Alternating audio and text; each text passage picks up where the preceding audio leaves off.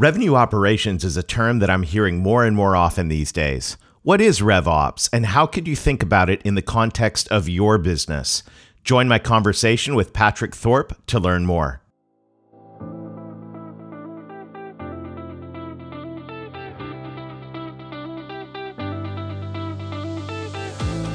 Are you ready to accelerate the growth of your business? Welcome to the Revenue Growth Podcast. This is the place for business owners, sales leaders, and marketing professionals to get ideas and inspiration to drive exponential revenue growth. Each week, you'll get actionable insights from the world's leading marketing and sales thought leaders and practitioners. Are you ready to grow? Let's join our host, Darrell Amy, author of Revenue Growth Engine Welcome back to the Revenue Growth Podcast on C Suite Radio, the world's largest business podcast network. I'm your host, Darrell Amy, Revenue Growth Architect, helping great companies grow revenue. As we begin today, I want to give a huge shout out to Larry Levine, author of Selling from the Heart. I get to co host the Selling from the Heart podcast with Larry each week, talking with incredible sales thought leaders and professionals. As we were planning the podcast for 2021, we had an idea. What if we created a challenge around authenticity in sales?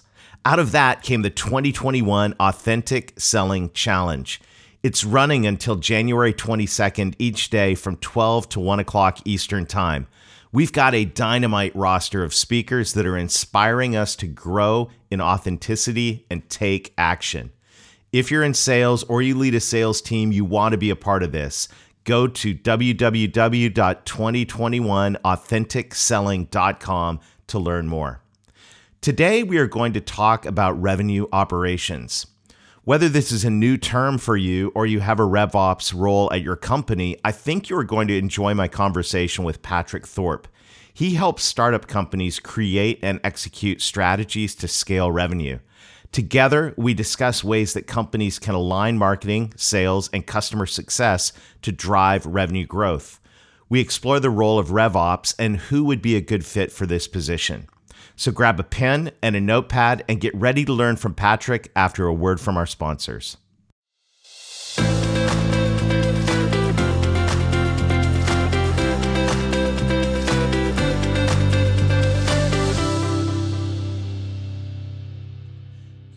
Patrick, welcome to the Revenue Growth Podcast. It's great to have you here. Thanks, Darrell. Happy to be here. Cheers. Yes, it's good. It's good to have a conversation today about revenue operations. It's also good to have a conversation with a friend on the other side of the pond.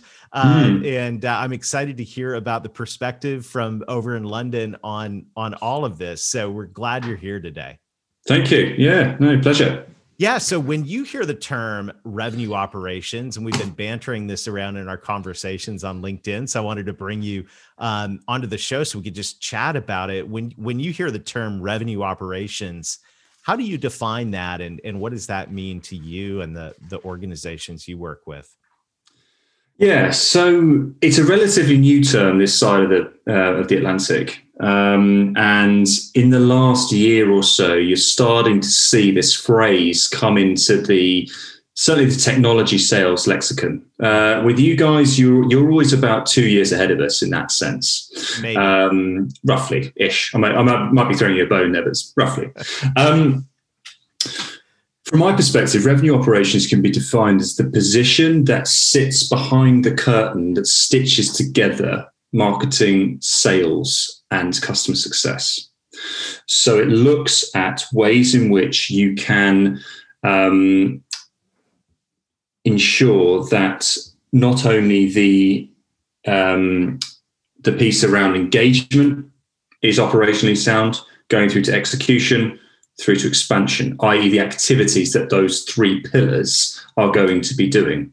Because if you are wanting to map the customer journey from someone who's never heard of you mm. as a stranger all the way through to evangelist, my argument would be that they touch those three key departments. And it's being able to stitch those together and understanding how what marketing are doing, i.e., filling, you know, uh, qualified pipeline, how that links to net retention revenue for customer success as a KPI, for example. So it's that whole that's that whole piece. I love that answer, that behind the curtain, stitching it together, because for most organizations, those three functions really are anything but stitched together. They're headed in separate directions. Even in small organizations, um, they're siloed, they use different language, they don't get together very often and um, I you're very generous by saying we're two years ahead of the curve. I, I don't think that's true at all. but okay. um, but but this conversation, my experience has been interesting as we've gone out. Um, you know, with Revenue Growth Engine now, I get involved in a lot of conversations with companies that want a revenue growth plan. And very early on in doing those over the last couple of years, one of our first clients said, Should we bring our operations people to the table? Mm. And, you know, I'm a recovering sales guy. I have 27 mm-hmm. years in sales, 17 years in marketing and all of that. And, um, you know, at, fir- at first, my my reaction to should we bring our operations people to the table is kind of like, uh, we, you know, sales and marketing's cool. Operations is kind of boring. But what we've what we've realized is in doing this that absolutely um, you should bring your operations people to the table because everything needs to be aligned throughout the entire customer experience and that's you know to me what I, I when you talk about someone behind the curtain stitching all those things together um, i think about revenue operations being putting the client putting the customer in the driver's seat mm. um, and then saying okay what do we need to do throughout this entire experience from the first moment they encounter us all the way through to being an evangelist raving fan um, what what do we need what do we need to do to make that experience awesome and mm-hmm. compelling and trust building and you know i want to keep giving this company money for more and more things i want to buy everything that they offer and tell mm. my friends and and so i think revenue operations is the acknowledgement that um, that it encompasses that whole life cycle. I'll add one more thing um, to the mix. Revenue operations. The word operations to me implies process, and um, you know when I wrote revenue growth engine, it was out of this frustration that in most marketing and sales teams, departments, functions, it's the wild west. Uh, every other biz, every other part of the business, finance, operations, all of that have processes. Unfortunately, most sales and marketing departments don't have processes, and even if they do, they're not really aligned around uh, the customer. So, I like the term revenue operations because it implies the whole life cycle, and it mm-hmm. implies mm-hmm. that we're going to build some processes and and make that consistent. Mm. Let, let, me ask you something. So, what do you feel, or what type of person do you think is going to make a very good RevOps director, uh, or or insert job title that kind of covers their whole piece? Yeah, it's it's you know I was talking to Daryl Praill about this um, a while back. We had a, a couple months ago. Daryl's the chief revenue officer at VanillaSoft, and um, chief revenue officer, which is another relatively new term. In 2018, mm. about 18% of Fortune 500 companies had a CRO. Um, and then that doubled to uh, about 31% in 2019. I hadn't seen the data on 20 yet, but mm. I hmm. love that as well because that title implied that the aim is not sales, it's not marketing, it's revenue. And um, mm-hmm. so that's the other thing I like about revenue operations, by the way, is the acknowledgement that we're doing this to generate revenue. so, um, who, so in that conversation with Daryl, Daryl uh, Praill is a, a, a marketing guy. He was a chief marketing officer in several organizations and got promoted to CRO. And we were having that conversation: is sales or marketing the right person to sit in that seat? Um, but it's interesting when you look now and go, okay operations when you think about the customer experience um i don't know the answer to that question it seems like maybe we need to be creating more um generalists like we need to be developing people that um, have marketing training have carried a bag and have mm-hmm. also been involved behind the scenes in terms of the execution and process building.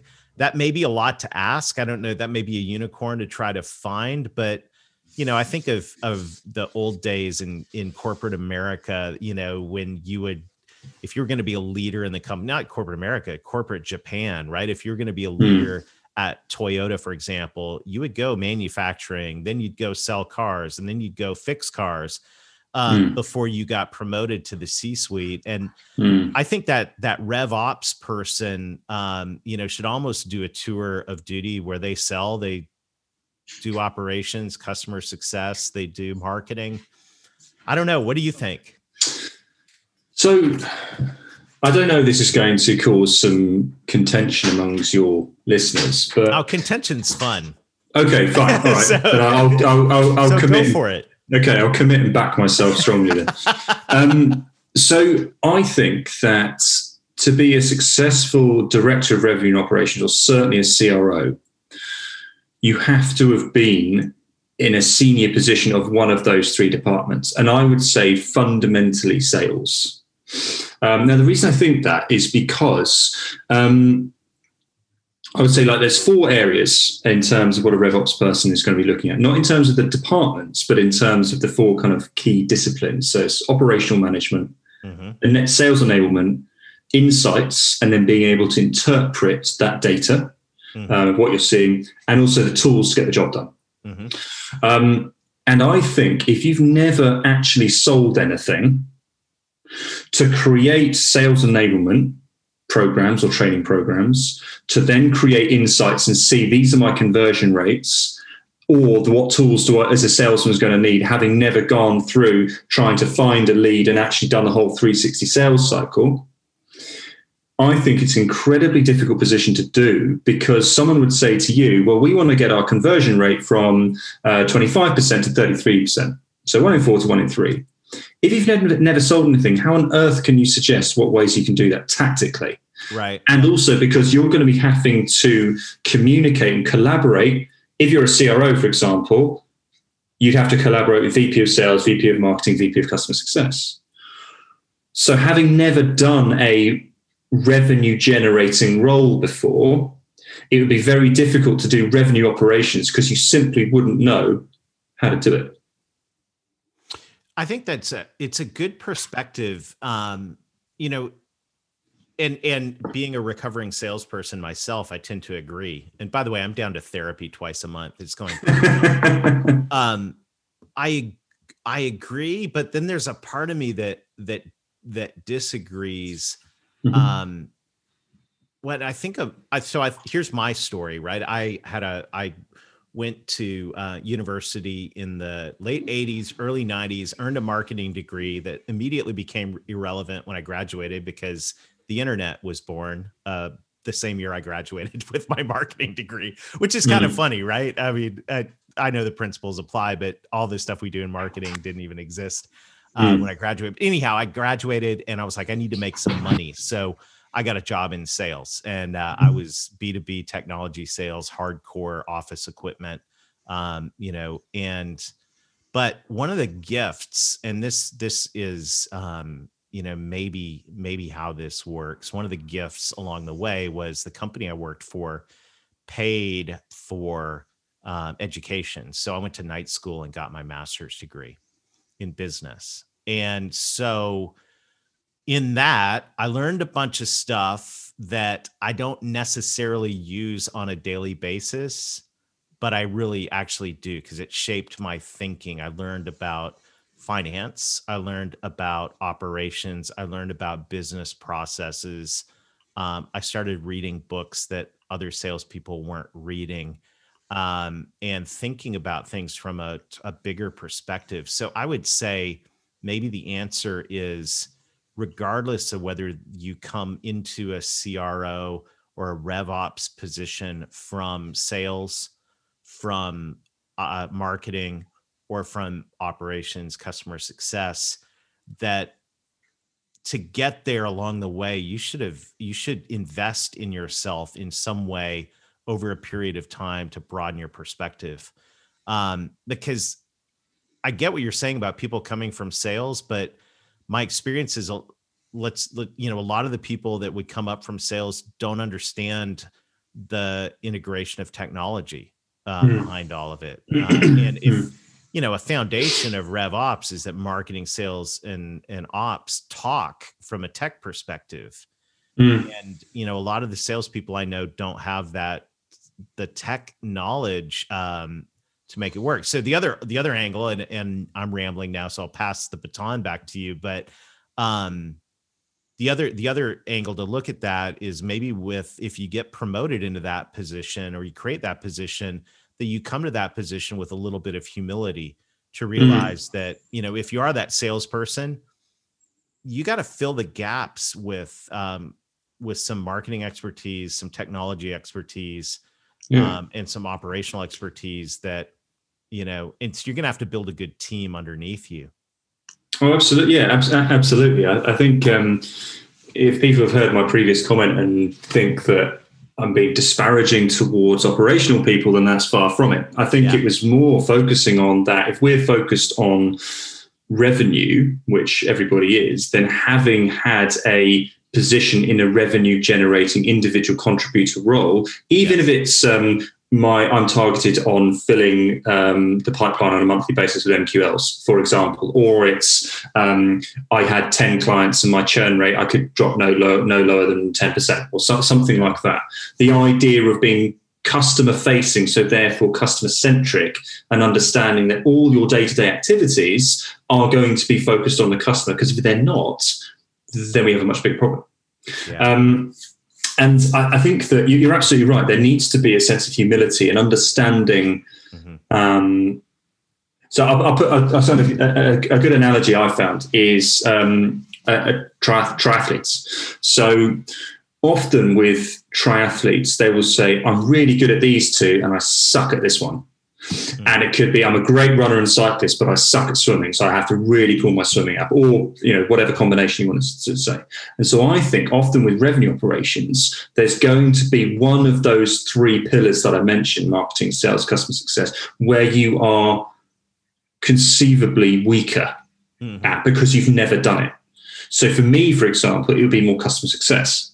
Mm-hmm. Because my, my whole career was pretty much business development, new business, sign on the dotted line over the shoulder to someone to manage it um, as an account manager or relationship manager. So I know that the customer success piece it, out of the three is weaker for me personally. So it's being able to then understand more about what the day to day job of a customer success person looks like, what technologies do they use, because in sales and business development, you don't use Zendesk, whereas in customer success, you probably would, as an example. Mm-hmm. But then it's being able to actually close that feedback loop between customer success and marketing, um, or actually customer success and product, actually, um, because it's that is where you understand usage. That is where you understand feature sets. That is where you understand people, whether they're going to leave to go, go to a competitor, which sales account execs, you won't know that. Yeah. So that's that's the issue. So it's not just stitching together those three those three silos or de-siloing them, if that's even a word. Mm-hmm. But it's making sure that customer success are therefore speaking to marketing, and that is easy to articulate in this conversation. In practice, though, that's very very difficult because the DNA of a customer success person and a salesperson and a marketer are naturally going to be different. Um, yeah, yeah. A couple things. Uh, this is a really rich conversation, and um, I hope it. Uh, you know, as listeners, you are really wrestling through this because I think these issues are are very critical as we move forward. I I think of um, I think of a couple things. First of all, um, I'm going to add um, not a counterpoint, but a different uh, perspective to maybe add to the mix here and think about this as um as I go. This is going to this is going to be UK versus US. Yes, well, I'm Canadian, so I don't know. oh, sorry, sorry, forgive me. So, oh, we have the we have the Commonwealth in in common. That's right, we do, yeah. we do. We're we're all friends. Um, the um, you know, when we go when we look at a company, we're doing a revenue growth strategy, and the foundation of revenue growth engine is really simple. There's only two ways to drive revenue. One is net new business. One is cross selling more to our current client base. And um, my experience is most companies are either good at one or the other, but when you get both going at the same time, that's where you see um, exponential growth. And um, what I've noticed is probably three to one, the companies that I'm working with are good at net new and terrible at cross selling additional products and services to their current client base. Mm-hmm. So, you know, they've got great sales teams, they got marketing, they're out there and they ring the bell a lot for new uh, new deals, but when it comes to cross selling, um, I was at uh, tech conference back when we used to go to those um, and Tiffani Bova was there, Growth IQ and Tiffani uh, hope we get Tiffani on the podcast here soon because I love her work. She stood in front of a, a room full of 2,500 tech salespeople and business owners and said, basically, you guys are idiots. And I started, I was laughing. She said, You're like people that go prospect for gold. You sell everything, you go to the Klondike, you find a gold mine after scratching around for six months. You hold up your gold nugget, you high five, and you move on to the next gold mine, right? You're like, Yeah, we got found a gold mine. Um, and this is where I look at a lot of organizations right now and go, okay, if you are net new focused and you're only scratching the surface on the potential of your current client base, you need to look at the last half of that customer experience, right? It's not just bringing them on board. We don't close sales, we open relationships. So, what this is where the operations people are starting to come in and you know the operations people don't know a lot about sales and marketing usually. And so we're looking, a lot of the problem is not on the business acquisition side, it's actually on the client management side. And how do we incorporate sales and marketing into that customer relationship so they move from, you know, buying one product from us to buying everything that we sell 100% sold um, is a term I like to use. So from that standpoint, what I'm noticing about companies, and when we go into a company that's that the operations people start coming to the table um and they begin to realize wow we could double or triple our revenue if we didn't add a single customer if we actually got consistent in cross selling um you know that's where the conversation starts to shift from yeah it's great we can ring the bell but how do we manage these relationships and maximize the value of these relationships? So and and that customer experience needs to not just include hey i call them up and they're nice to me um, and they take care of my problem but it also needs to include this company continues to add value marketing mm. and they continue to talk to me about my challenges and overcoming them sales so i think maybe that the issue is not who's in charge the maybe the issue is what part of the customer journey um, or the ideal client experience, as I like to call it, are we focusing on the mm. acquisition part or the delight uh, raving fan and 100% sold part? Mm. I, I, think strategically, therefore, if you were looking at a, a company's growth for the next 12 months, you might wish to take a split it into quarters as everybody does, but then take a thematic approach to each quarter. Mm-hmm. So one quarter you're looking at uh, the cross-selling initiatives. In the next quarter, you're looking at net new. Then the third third quarter, you're looking at um, uh, upselling or partnerships or something like that. Mm-hmm. Um, because then you could start. I think if you give yourself 90 days, then that's when you can affect change and figure out if something's working or not. Um, so that might be a way to, um, uh, to, to think of that. Something just popped into my head, which were uh, given your experience would be interesting. What are some of the triggers that businesses are going to face to suggest that it's time for a revenue operations specific person? Yeah, that's a that's a really good question. Kind of a great way to wrap our conversation here today. Um, mm. I think that so. I think a couple triggers. One would be um, how well are you doing at cross selling? Like, are you landing clients and just you know land them and on to the next one, or are you actually um, extracting the value from the gold mine? Um, and if you're not good at cross sell, I think that is you know pull ops into the conversation, right? Um, and create together a client experience that includes growth and added value and continued communication. Um, that would be one. I think um, I think another would be um, if you're having specific problems in terms of client retention. Do we have a lot of turnover? Um, or client acquisition? Are we terrible at bringing people on board? Mm. Both of those. But I think a lot of it, you know, sales and marketing, even though we're misaligned, we usually get put in the same line item or section of the profit and loss statement. We get thrown together but mm-hmm. sales and marketing and operations um, that's a relatively new way to think and i think um, a lot of a lot of the red flags are on the after the sale um, hmm. side of things what do you think i think um, I think there's a couple of things from my perspective. I think if um, if a founder of a business is thinking, is it the right time to um, hire a RevOps person? And I've written quite a few blogs on this actually. Mm-hmm. Um, I think one is they feel like they've got too many tools that don't talk to each other because yeah, it's like, well, we'll have this trial, this trial, and it's just it's a total mess. Um, I think the other one is the process is broken, i.e., it was right for to get our first ten customers to get to 100 customers, it's wrong. It doesn't work, or there's too many holes in it. We have no data, and we have no way of being able to figure out how we can um, improve incrementally across lots of different touch points. And I think the third one is we don't know what's working and what isn't. So we can't figure out that no, our sales process is okay. We've got an issue with demand gen, or we're okay with demand gen. We've actually we're no good at um, converting people from trial customers into full licensed customers, mm-hmm. or we're very good at that piece, um, but we're no good at the cross sell. Yep. And it's being able to diagnose these are where our challenges are, and often, from my experience, that's that's the hardest bit.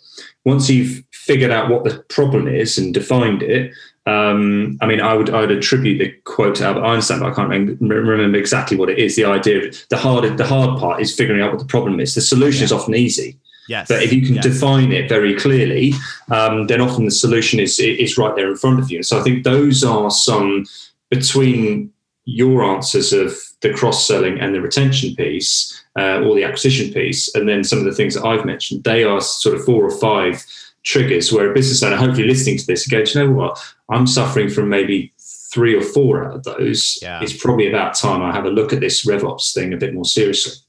Well, and I love uh, we're, we're gonna have to have this another conversation because this is so good. We can keep going with this forever, but yeah. I love the fact that you get to work with startups. So startups have the opportunity to get this right from the get go. Um, mm. And then the other thing I would say is, as we wrap today, in is if you're an established company, it's probably not a bad idea to bring an outside perspective in uh, to give you some insight on this. Because there's, you know, I think that to be able to see, you know, if you're experiencing some of those problems, to be able to get someone looking from the outside and um, and and giving you some fresh insight beyond kind of the perspective of each individual sales, marketing, customer success. Um, might be able to be helpful. Man, Patrick, what a great conversation. This uh this has been wonderful and uh thanks for uh thanks for being a champion for growth and sharing time with us today. Of course, no, very happy. Thanks for the opportunity. Cheers, Tom. Yeah, wonderful. We'll put your contact information in the show notes and everybody else in the uh, Revenue Growth Podcast audience just want to say a huge thank you. Um, here we are at uh, the beginning of 2021, and this is a critical year for so many of us. As we've been saying, we've got to get it done in 2021. And I'm seeing a group of owners, uh, executives, sales, marketing professionals that are dedicated to, to driving and thriving in this new year. And I just want to let you know I'm cheering you on and I'm committed to bringing you ideas and insight to help you grow. So until next week, let's get going and let's get growing. This podcast is a part of the C Suite Radio Network. For more top business podcasts, visit c-suiteradio.com. Would you like to get complimentary access to the Revenue Growth Engine audiobook? Just text the word revenue to 21000 or go to revenuegrowthengine.com slash book you'll get instant access to the audiobook so you can get ideas to help you grow your revenue so you can scale your impact. text the word revenue to 21000 or go to revenuegrowthengine.com slash book to get instant access.